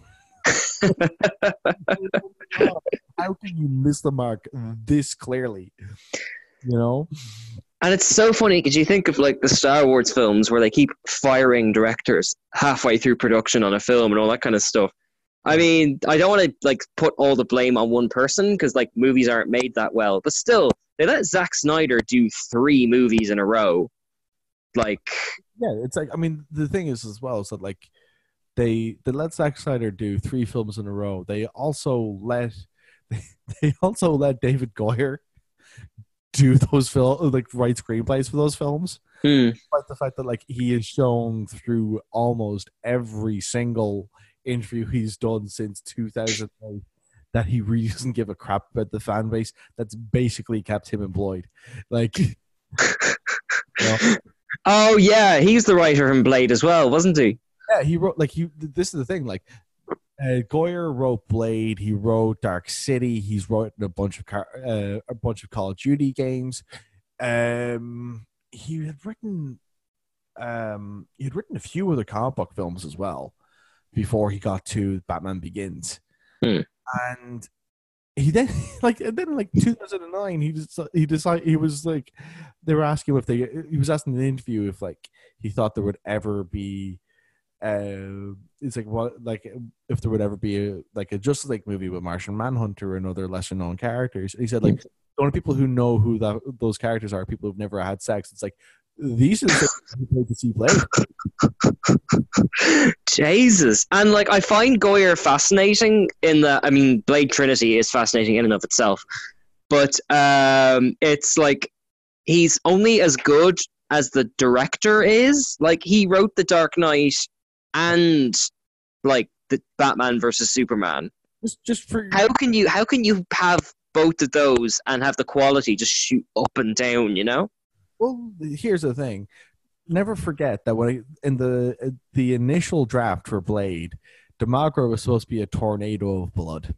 Yes. Then the effects looked terrible, so they turned it into a martial arts fight. and as everyone knows, that turned out really poorly, didn't it? Yeah, yeah, yeah. Oh my god, he when he gets cut in half and flies up in the air with the blood and the Microsoft Paint effects. And like, you know, that's what they did. Like that's what they like. I mean, again, like they it, that turned out much better than the what they had initially planned on doing, where it was going to have like a bunch of terrible green screen. yeah, like it, this is the thing. Like, yeah, like Goyer when he when you have him when you have him have a questionable director, Mhm. you get something like Man of Steel. When you give him a good director, like uh, like uh, oh god, I'm blanking on his name.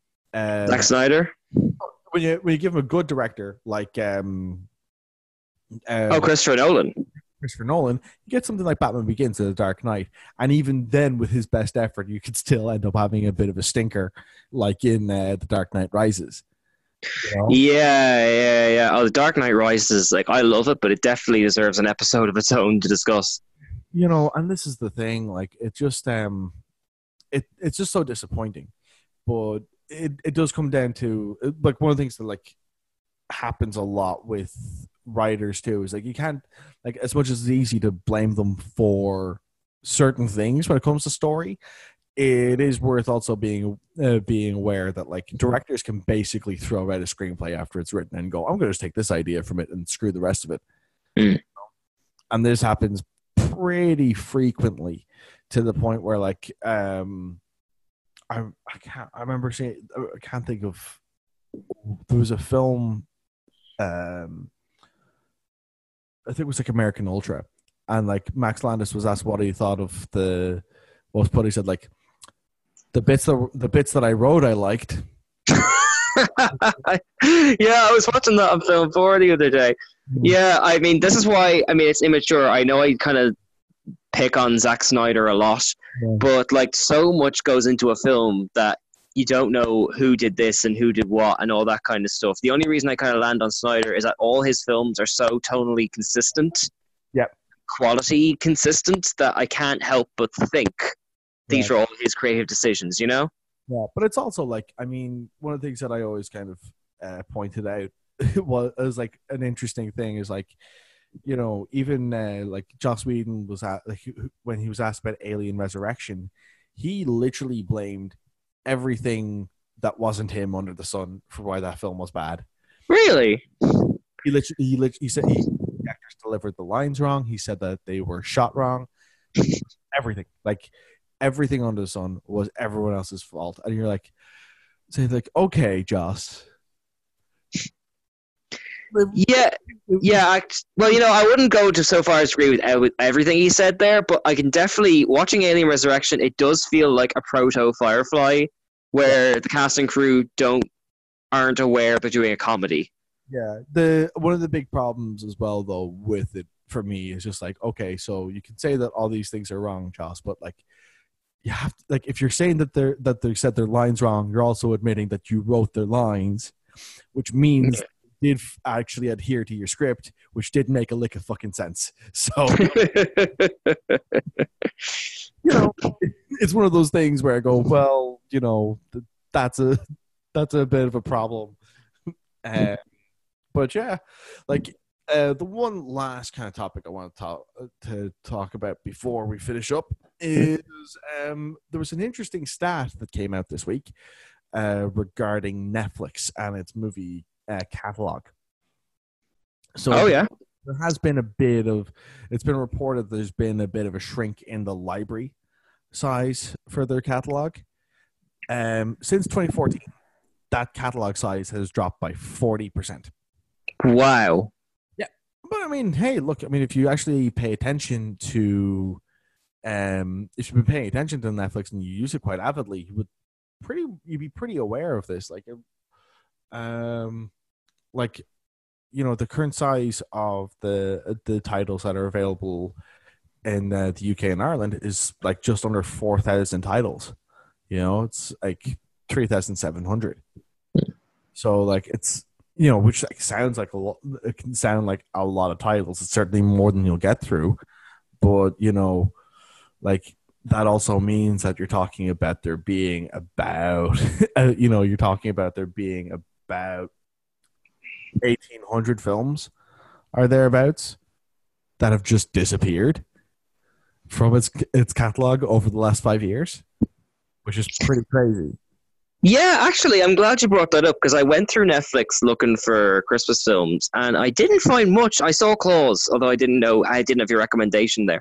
Yeah. But like The Grinch is gone and like uh, Jingle All the Way is gone and like there aren't really any good classics up there. Is this because of like Disney Plus and Amazon and like buying up their content or what's the explanation like? What's the most likely explanation? It's more that the there's much more competition in that space now. You know, like I mean, you have like you've got your big your big three basically now, which is Netflix, Amazon Prime, and Disney Plus in the states. But then you also have stuff like uh, you also have stuff like Now TV and um oh like what was it Love Film and a few others that Mm. have been around for a while. And, like each one of them is taking up real estate and taking up licensed real estate. So is it shocking that that we're uh, seeing all of the that it's harder and harder to find the films you want to watch? Yeah, absolutely. But that's you know, like the the irony is is that like you know this is driving people back to piracy. Oh yeah, like it boggles my mind that like you know the Mandalorian. Like sorry, every time that Dara isn't here, and every time I pick, pick up a Star Wars thing, I expect him to jump in. Uh, uh, it boggles my mind that the Mandalorian is Disney's big push, and it's not legally available in Europe. You know? but it's i mean this is like uh, this is kind of like the hubris of it is like you know it's not um but i mean there's like there's a bunch of these kind of um reports that have come out that like not just like about the the library size but also quality size and comparing it to piracy. And like there was a report done with uh, windows machines and people using amazon prime. And if with certain monitor sizes you were able to use a 4k but the encryption on amazon prime won't wouldn't actually allow them to play it comfortably that is mad. yeah so you know what those people did What? pirated Of course. and play it, they could just play it as a local file and not have any issues. And it's like, well, like fair enough. Like, I mean, look, you know, the re- like the reality is is that like any like almost anyone who's ever like the only like people will go, well, look, you, you should if uh, if it's not available, you shouldn't be stealing it.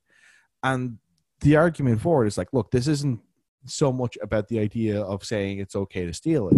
It's more that like if your distribution system allows it to be easier to steal something, that's a problem with your distribution system. Yeah, yeah, yeah, exactly. Like, like if like if you if you've created an environment where it's easier for someone to steal than it is for someone to do something legally, Hmm. you call you've caused your own issues here. It's like um, there was that um there was a story that came out recently about oh I'm gonna have to pull this uh, up. There was a, a video game that uh, people were uh, that people were trying to uh, play that had that had um, uh, that had DRM on it, Hmm. and oh, the DRM had actually expired, so people couldn't play it anymore. oh, is this the Tron game? Yeah, Tron, that's the one. And the DRM had actually expired, so they couldn't play it.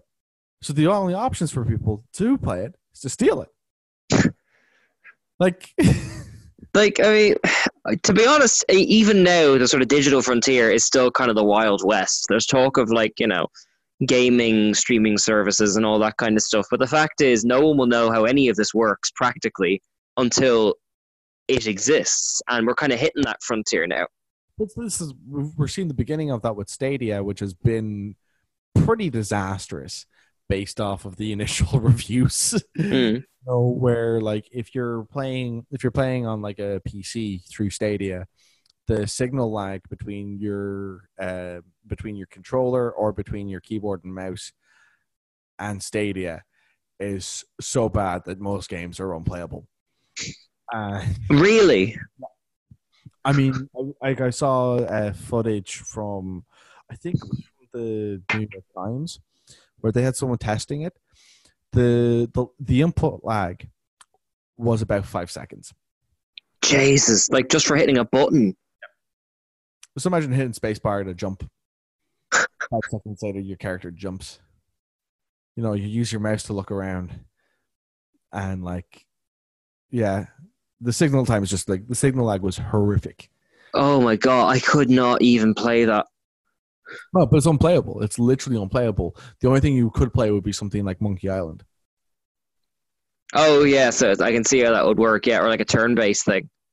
But I mean, even then, some turn-based games aren't that forgiving. Like, Yeah. oh, you know, like it, it's just one of those things where like it's just not um outside of something that's like that like low paced. You're in a lot of trouble with game with a lot of video games.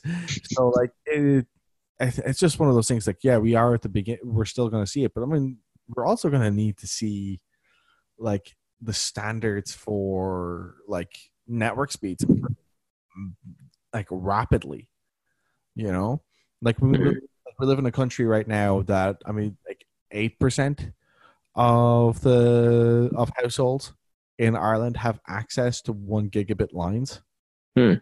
you know like and that number is going to slowly creep up but i mean 8% is pretty meager when you consider the when you consider the size of the country that's like you're talking about like a very small amount of areas that can actually get that kind of internet speed Yeah, at least we have that. Like, I mean, you could imagine some parts of America where the internet is run by like different fiefdoms that can dictate their own speed and that kind of stuff. Like, like you couldn't play a game at all.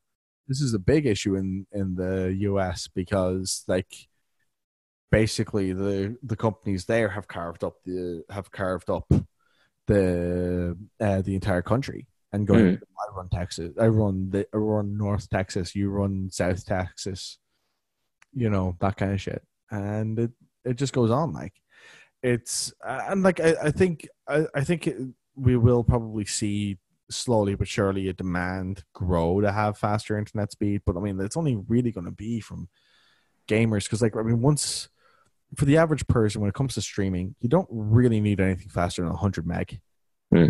you know like and that's all people are going to do. And even then like that's only for video streaming. If you all you're going to do is stream on spotify you, like you're probably talking about like 50 meg being enough for, to buffer a song like you know comfortably.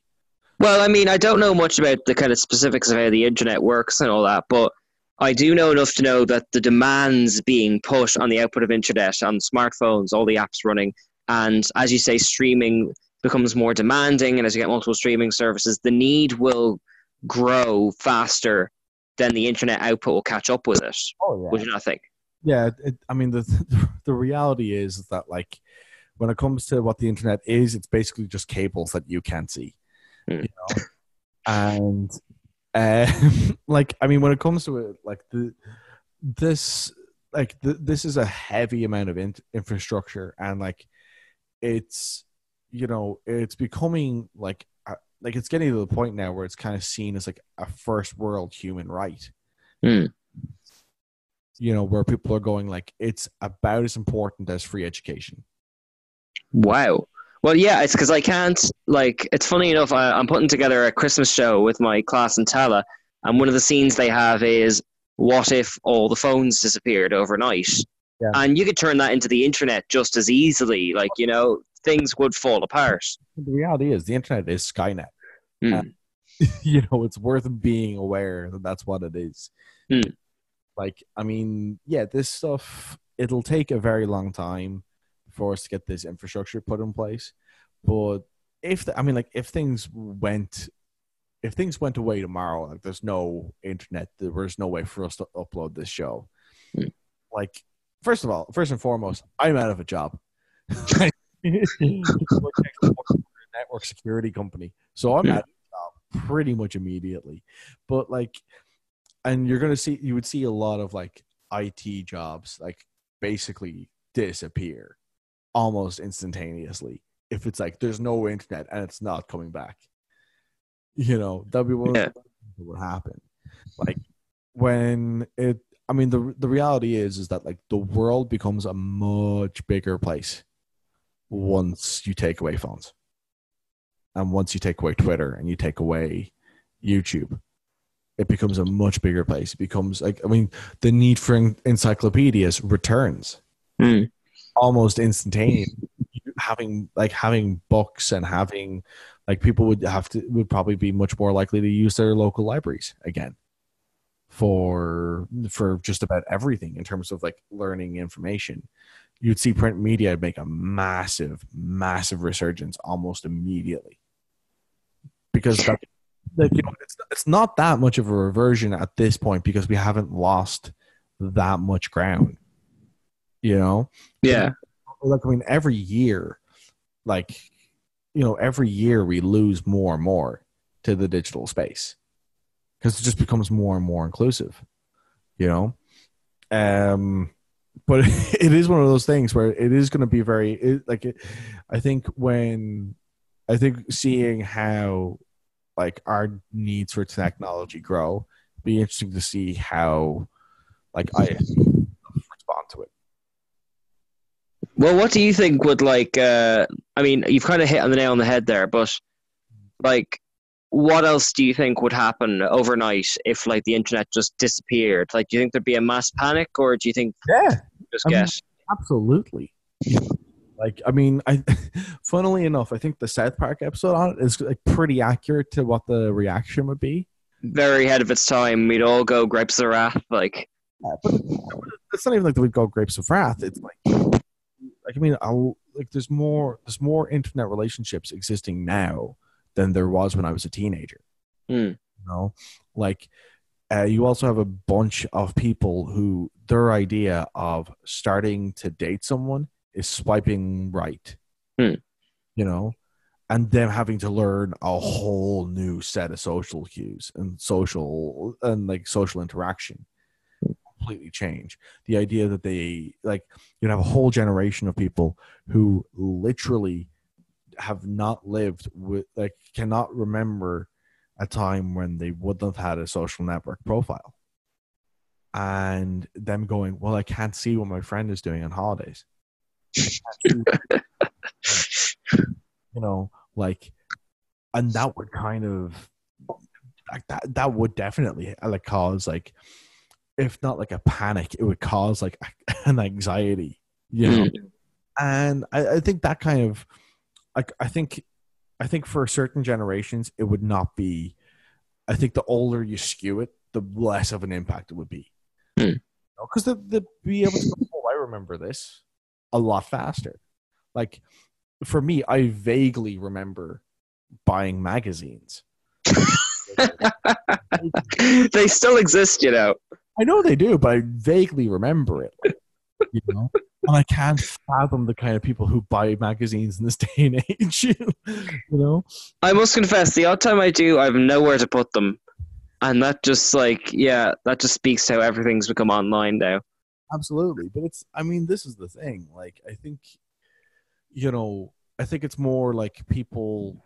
I think people in their, like, in their early thirties, and then skewing yo- any younger than that is like the group where you're going to go. This is the group that's going to panic, and this is hmm. the group that's going to really have difficulties with it. You know, I think especially imagine like kids under ten who are just used to YouTube and Netflix being a thing, Yeah, and being available all the time. and then that just like evaporating. You know, that would be a that would be a challenge for their parents too, who would probably just be used to going, "I'll just watch YouTube." Shut Yeah. up. And that's gone. It's like, oh god.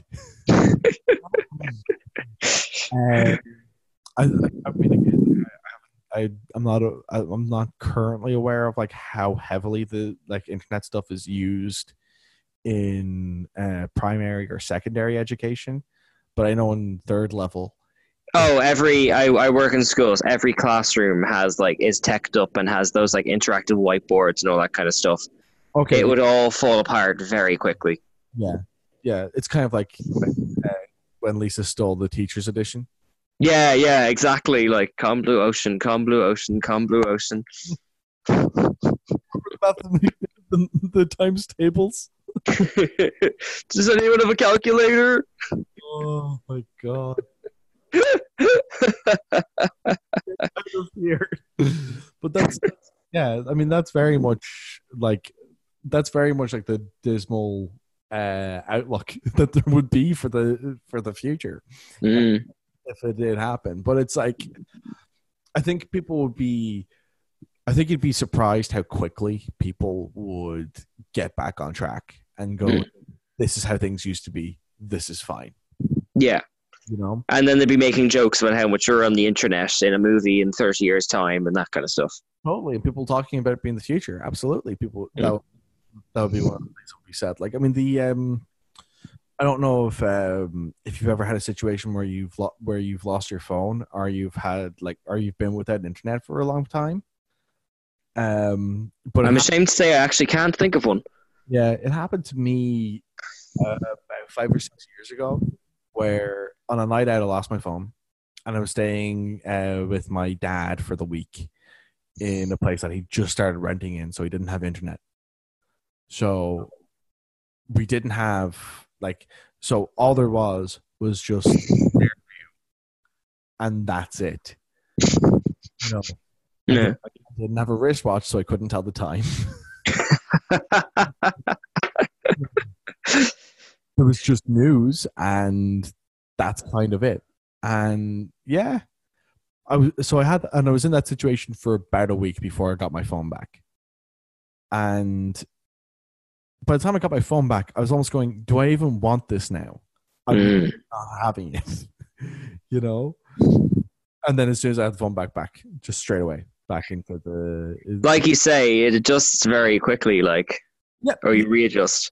you readjust surprisingly quickly. Hmm.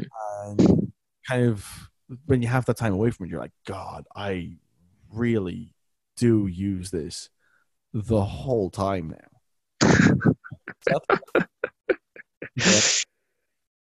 But I mean, that's it's it's the world we live in, you know. Like, I mean, I'm noticing, like, um, like I got rid of my Facebook recently, and I, I don't even I don't even miss the thing. I don't if I don't have it. I've gone that long with it without having it. Like, but it, it's one of those things where like I still I still need to use Reddit. I still need to like do other things online. But it's it's just it's just strange seeing like how the it's just strange seeing how much of like the landscape is changing now Mm. and but i mean i'm becoming increasingly more how increasingly more dependent everyone seems to be on it you know Well, actually, to one last big question, because uh, full disclosure, I'm currently in my garden and I'm getting a bit cold. Uh, where what, do you see like a big change coming up, like a next advancement in phone technology, or even just our dependence on the internet? What do you see as like being the next thing in the currents? I think, um, I think the next big thing to come down the line is going to be, um, I don't, to be honest, in terms of technology, I think it's where it's kind of like it's hit a standard for now. Um, I think in terms of like the innovation and whatever, I think we've kind of hit a plateau because if you look at like if you look at smartphones now versus smartphones ten years ago, the only thing that's improved is how useful they are. Hmm. They, I mean, in terms of like the UI and whatever, they're pretty much the same. There has there isn't really anything we have today in smartphones that we didn't have 10 years ago. Hmm.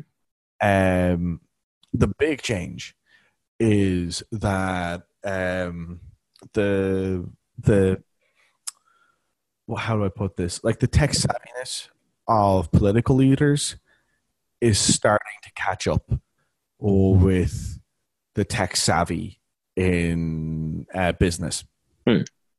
and that's going to be you know unless uh, the tech savvy in, in uh, the business world are aware of this that's going to there's going to be a very unless they're if they're burying their head in the sand about that they're in for a very very rude awakening because I know the EU is building their case. I know the US is building their case. I believe Australia and Canada are also building their case for antitrust for the three biggest tech companies in the world being Facebook, uh, Google, and Amazon. Yeah, well, that's kind of been on the winds for a while now, hasn't it? Yeah. And if antitrust goes through, seeing how the dust settles from that is going to be the biggest, uh, it's going to be one of the biggest cases, uh, one of the biggest business cases since Rockefeller lost oil. Wow. Like Rockefeller, like Rockefeller losing oil changed the la- political landscape of America. And we're talking on a global scale now. So this is going to be huge. Or like the the cigarette companies getting taxed and like putting like being forced to actually like you know, tell the truth. I mean, the, the, Kind, yeah. the the thing is like i mean the tobacco industry hmm. is like compared to oil is small potatoes even at the height of its usage was small potatoes. It's um when it comes to the when it comes to the um like the tobacco industry would be more like be more like the the only the closest analog to it now is the meat industry. Oh yeah. um, which is like crazy because it's you know because like the main reason why people are looking looking really hard at the meat industry right now is because there are environmental effects that people want to mitigate and there are also health effects of it that people want to mitigate too. And you are seeing people coming out with studies going that's best do the carnivore diet blah blah blah, blah and it's it's it's interesting. It's a very interesting time to look at those kind of uh, to look at those uh, kind of uh, studies being done. Because you know one of the uh, one of the big negatives from the kind of search engine that Google has promoted is that confirmation bias has never been harder to shake. Because it's easier to get it's easier to find stuff that supports your worldview than it is to find stuff that doesn't. Hmm. you know? And it's only like if you're new if you're coming into a topic that you haven't really touched on before that's you're neutral on it's a lot easier to kind of weigh up where you stand on it like um Well, I mean, all this happens subconsciously, I imagine.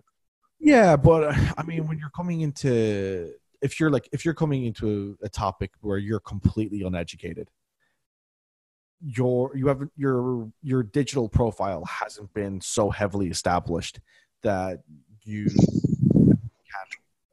easily see information that either side is talking about on certain topics. Like for example, I only started getting into the whole uh, the whole uh, meat uh, industry uh, stuff in the last month or so.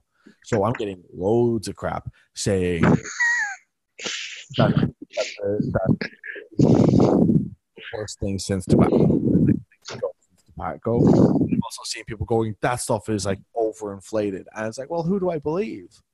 And you know, like I, I have my own I, I have my own estimation made up of it, but it's something I'm really I'm also not like a not a nutritionist. So it's not something I'm going to or is it dietitian? Which one's the protected term? I'm neither anyway. Yeah, yeah. But like I'm I'm not an expert. So I'm not gonna say to people, Oh, you should you should you should believe this study and not that study because I don't know. But how from the from what I've read, I have a conclusion, but I'm not going to say that because I don't like. I'm I'm not an expert in that field, so I don't really know. Like, and I'm not seeing. It's not like it's not like climate science where people in that agree so unanimously on uh, um, on uh, stuff like climate change that it makes it a lot easier to go. Okay, well, I kind it's easier to not sit on the fence on this one. You know? Yeah, but being but everyone having access to the internet allows them to kind of pick and choose what their reality is, you know? Like even I I would like seek out certain news outlets and that kind of stuff. Like I think we all kind of fall into that. But it's I mean it's one of those things now where it's like even the idea of going, oh, you pick and choose is kind of misguided because it's actually hard to even pick and choose. Sometimes you just like you know, like uh, I know that like the that back when it was announced that Jodie Whitt- Whittaker was going to play uh, Doctor Who, that like there was backlash to it. So Mm.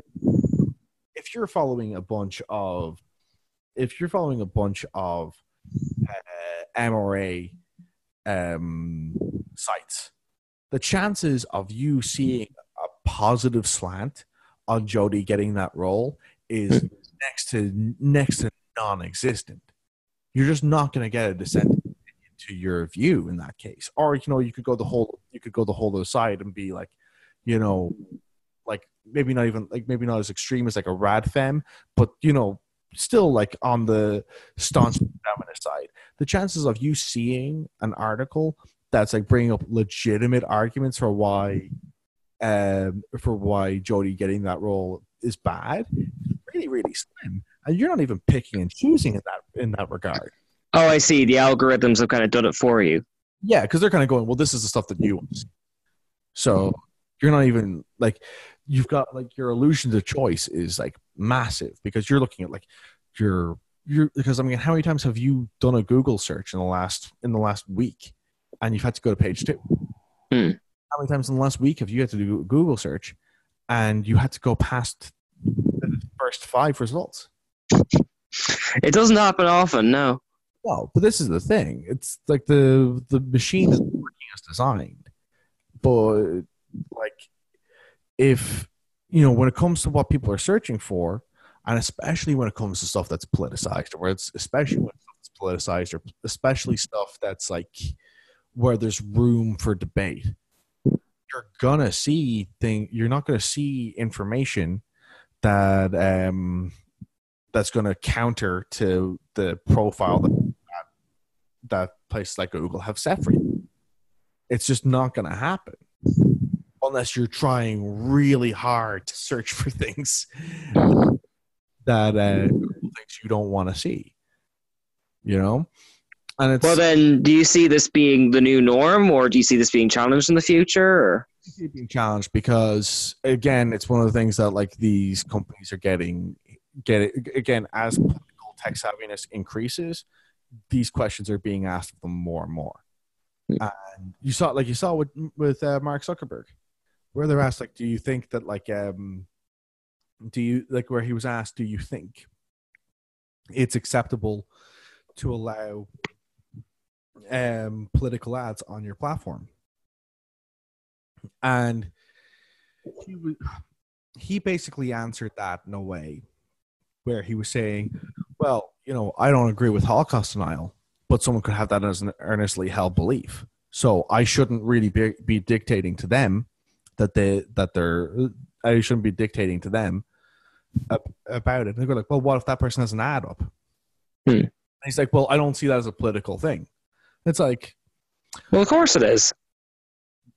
Well, again, this is one of the things that like that uh, some fence sitters want to say is that like having an opinion like that isn't political because it's more of a historical. Yeah. And it was it was even uh, Sacha Baron Cohen put him on blast for that, going like literally the the, the Holocaust is a is a documented historical fact. The only people who deny it have an agenda. Yeah, yeah, exactly. To say that that's something you're going to defend people having an opinion over is insane.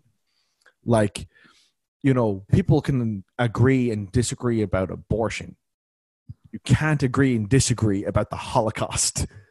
You know, like people can agree and disagree about the extent to which um, to which humans are responsible for climate change, but you can't deny that climate change isn't happening. Like, you know, like these are the kind of things that like people are trying to like make points about, and it, increasingly, increasingly, places like Facebook and Google are trying very hard to be like, well, we you know we're just trying to make money and that like this is the fairest way to do it. And you're like well no because what you're doing is irresponsible you know Yeah, and it does kind of lead back into that sort of self affirmating bias thing. And it's like, again, with the internet being the way it is, you can feel something as a fact and then almost decide it's a fact. There aren't as many checks and balances as there used to be. no absolutely not but it's also like you know um one of the interesting ideas that's come up is that people are going well do people have a right to an opinion and most people are saying well yeah they do but what they don't have a right to is a platform Yes. you know and people are like well that's infringing on their freedom of speech. And it's like well everyone has a right to a freedom of speech but that doesn't mean that you have a freedom that like that doesn't mean that like uh you have a right to have a newsletter. Like you know it's the same like uh, to the period where the print where the people had the printing press if you had a printing press you could do whatever the hell you could print whatever the hell you wanted but it didn't mean that people had to read it Yeah, yeah. and it's the same thing now where people can go, well, let's reject your opinion on this.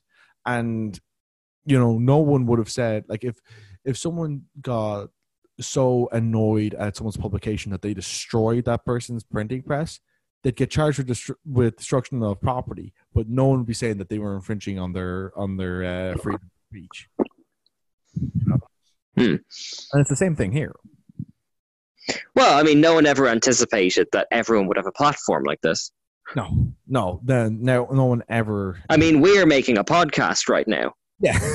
you know, but thing, like no one has to listen to it. God, this is, Oh, no, they do. They do. but they I'm, plug- I'm plugging us right now. They do. They'll be compelled to listen. um,